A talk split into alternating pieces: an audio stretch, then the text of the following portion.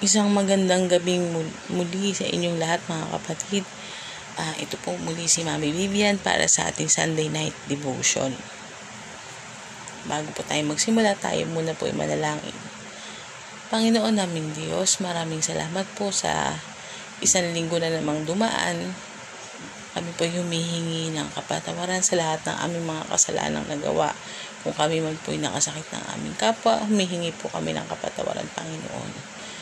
Sa gabi pong ito kami magninilay ng iyong salita. Hinihiling po namin ang presensya ng banal na spirito upang siyang manguna sa amin sa pagninilay ng iyong mga salita, Panginoon.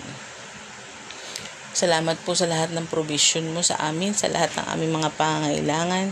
Kami po ay iyong pangunahan at basbasan, Lord, sa gabi ito upang ang bawat salitang aming pag-aaralan ay tumimo sa aming puso at isip at aming maisabuhay sa aming araw-araw na pamumuhay, Lord. Maraming maraming salamat po. Ang lahat pong ito ay aming hiling in Jesus' name. Amen. Okay. Ang akin pong ibabahagi ngayong gabing ito ay pats on the back. Basahin po natin sa Roma chapter 14 verse 19. Sabi po dito, Kaya't pagsikapan nating gawin ang mga bagay na makapagdudulot ng kapayapaan at makapagpapatibay sa isa't isa. Ulitin po natin. Kaya't pagsikapan nating gawin ang mga bagay na makapagdudulot ng kapayapaan at makapagpapatibay sa isa't isa. Ang title po ng aking topic ay Pats on the Back o Tapik isang tapik sa likod. Okay. So, sabi dito, ang buhay daw po ay parang isang team sport. So, ano-ano po ba yung mga team sports natin? Halimbawa po, eh, basketball, uh, softball, volleyball, yan, yung mga team sports. Marami pa. Ito yung mga laro na hindi lang isa yung player So, kapag ganun, pag marami yung player, para manalo, dapat may teamwork. Dapat may pagkakaisa, may unity. So, hindi uso sa, sa isang team sports yung team sports. Hindi uso sa isang team sports yung pabida. Yung dapat ako yung ako yung sikat. Dapat ako yung makilala. Hindi uso sa team sport yung pag ganun yung naging attitude ng isang player, uh, failure yung makukuha ng team na yon. Hindi siya man hindi sila mananalo. So, sa buhay natin, ang buhay natin ay isang paglalakbay. So, habang naglalakbay tayo, iba-ibang tao ang ating nakakasalamuha. Ibang-ibang tao ang ating nakikilala. So, sa buhay natin, dapat ganun din. Hindi naman tayo pwedeng mamuhay na mag-isa lang. Di ba may kanta nga na, walang sino man ang nabubuhay para sa sarili lamang. Okay, so, hindi yan pwede, nag-iisa ka lang dito sa mundo. So, marami tayong nakikilala, marami tayong nakakasalamuha. Yung iba naging kaibigan natin, super close sa atin. Yung iba naman, kasi nakikilala lang. Parang hi, hello lang, ganun. Pero yung iba, nakakasama natin ng matagal. Kahit nga maghiwa mapalayuman o ano, uh, kailangan meron pa rin connection. May komunikasyon pa rin. So, sabi nga ni, nang sa sulat ni Paul dati, Do not let any unwholesome talk come out of your mouth.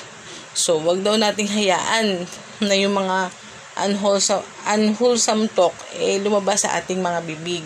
Kasi ano ba yung mga unwholesome talk? Yung mga nakakasakit ng kapwa, nakaka, nakakasira ng kapwa. Yan, kasi minsan isa sa ugali ng mga tao yung chismis. Parang ang bilis pag sinabi mong chismis. So, minsan yung mga ganun bagay, wag nating hayaan na tayo bilang mga Kristiyano na nakakilala na sa Panginoon, wag natin hayaan na tayo'y uh, pagharian ng mga ganung kaugali. Minsan nga, ah, agang-aga, andyan si kapitbahay. Kunwari makikikape, pero may dalang ah, chismis. May dalang cheese, pero walang tinapay. Chismis. Okay. So, may mga ganung bagay. Tapos mag, magsasabi ng si ganto, ganto, ganto, ganyan, ganyan. Bilang kristyano na tayo, nakakilala sa Panginoon, dapat alam na natin yung mga bagay na hindi dapat ikalat, hindi dapat sabihin, yung mag-screen na tayo ng mga salita. Kasi kung sa tingin natin yung bagay na yun, pag sinabi mo dito sa isang tao, ay makakasira, magdudulot ng away, magdudulot ng gulo, wag na nating sabihin. Wag na nating hayaang lumabas sa ating big. Narinig man natin, tas masama, wag mo nang ibi ihatid pa doon sa ibang tao. Wag mo nang o doon sa taong tinutukoy. Kasi once na ginawa mo yon nakarinig ka ng chismis, ganto ganyan, ganyan, tapos, alam mong masama, sinabi mo pa. So, away ang kahihinatnan. Tandaan natin ang bilin sa atin sa Roma, yung verse na ating binasa kanina. Ang bilin po sa atin, pagsikapan nating gawin ang mga bagay na makapagludulot ng kapayapaan kapayapaan at makapagpapatibay sa isa't isa. So, yun. Kung gagawin natin yung pagkakalat ng mga chismis at pagkakalat ng mga masamang salita, hindi po kapayapaan yung ating uh, yung ating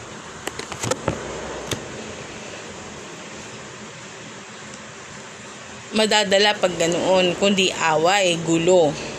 Okay, so, iwasan po natin na maglabas ng mga unwholesome talk. Okay. Sa halip, magpagamit ka na makapag-build tayo ng magandang relasyon. Magpagamit ka bilang Kristiyano upang maka-encourage ka ng, ng mga tao upang magkaroon ng maayos na samahan, maayos na uh, relasyon. Kahit sa magkaibigan, magkakabarkada kayo, magkakaibigan kayo.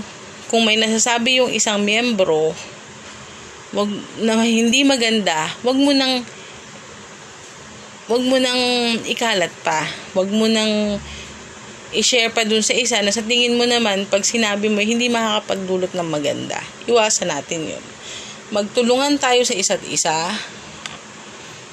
Sa bawat taong nakakasalamuha natin, maging, maging instrumento tayo ng pag-encourage sa ibang tao. So, bilang Kristiyano, dapat marunong tayong magpakalat ng magandang samahan, kapayapaan, iwasan natin yung away since hindi naman natin talaga alam kung sino yung taong nangangailangan, eh di, ang gawin na lang nating strategy ay ang encourage ang lahat ng taong ating makakasalamuha. So, maging source of encouragement tayo sa lahat ng ating mga mamimit na tao. Okay. So, pag gano'n na nangyari, walang away, walang gulo. Minsan kasi hindi natin alam kung ano yung nararamdaman ng isang tao, 'di ba? Ang gaya ng senior ko last week na SK SK kagawad siya, sa Kristan pa, laging nakatawa, laging nakangiti. So ang alam ng mga tao okay lang. Ang naman ang alam ng mga tao ayos lang, pero hindi natin alam biglang may sa kabila pala ng ganung um, attitude niya, eh meron pala siyang mabigat na dinadala. At walang naka naka naka, nakaramdam ng mga bagay na yon kaya wala man lang nakatapik sa balikat minsan pag bigat na bigat ka sa buhay tapos ang daming problema ang sarap pag may isang kapatid na magsasabing kamusta ka na? Ayos ka lang ba? Tapos tatapik sa balikat mo sasabihin mo kaya mo yan. Hindi ka pababayaan ng Panginoon. Yung mga ganong salita, yung nakakapag-encourage sa tao, kapag nakarinig siya ng mga ganong salita, magbabago yung kanyang perspective sa buhay. Okay. Minsan kasi, pag ang tao bigat na bigat na, ah, lalo na kung mahina ang loob, mahina ang pundasyon, mahina ang relasyon sa Panginoon, ang tendency is tumakas sa problemang yun. So, paano makakatakas sa problemang yun? Yung ibang iniisip, kitlin ang buhay, di po ba? So, kailangan noon taong yun ng isang kapatid o isang kaibigan na tatapik sa kanyang balikat at magsasabing, ayos ka lang ba? Okay ka lang ba? Kayang-kaya mo ang problemang yan. Kayang-kayang lutasin yan. Hindi ka pababayaan ng Panginoon. Yung mga ganong salita, yung mag, nag-encourage sa taong yun para magkaroon ng lakas, panibagong lakas, panibagong pag-asa. Napakasarap marinig nung hindi ka pababayaan ng Panginoon. Mahal ka ng Diyos, hindi hindi ka niya pababayaan.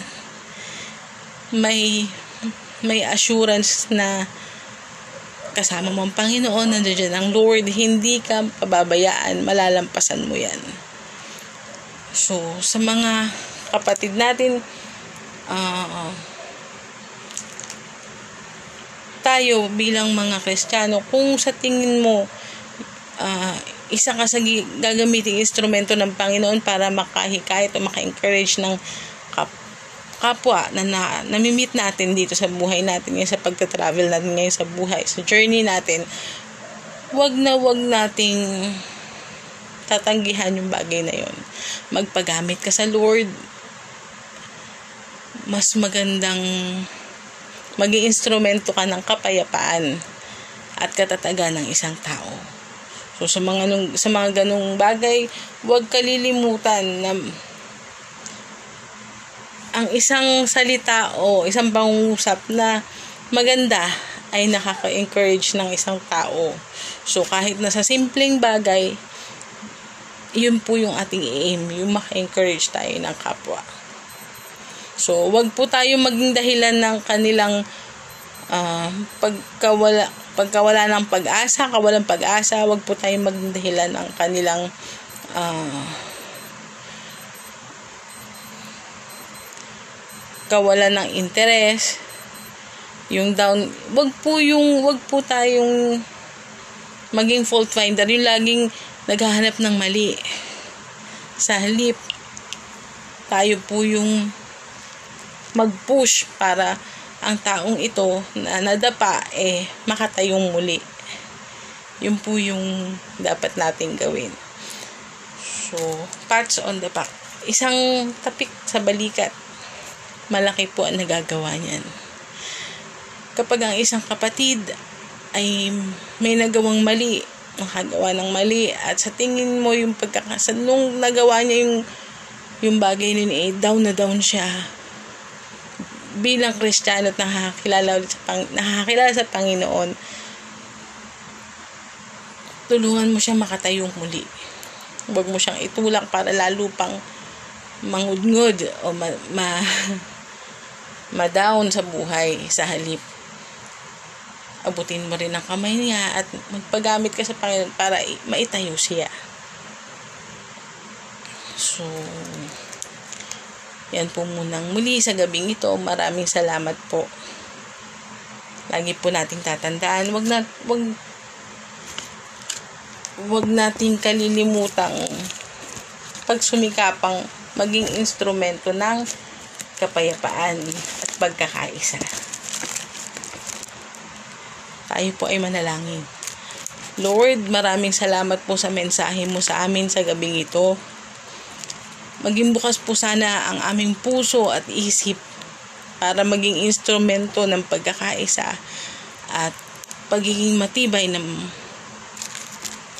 aming puso at isip maging sa aming mga kapwa na makakasalamuhan namin, Panginoon. Mag, gawin mo po kaming instrumento para maka-encourage ng mas marami pa. Uh, gamitin mo po kami para maka-lift ng kapwa, lalo na pagdating sa spiritual encouragement, Panginoon. Gamitin mo po kami para magkaroon, magkakapagbigay ng pag-asa sa aming kapwa.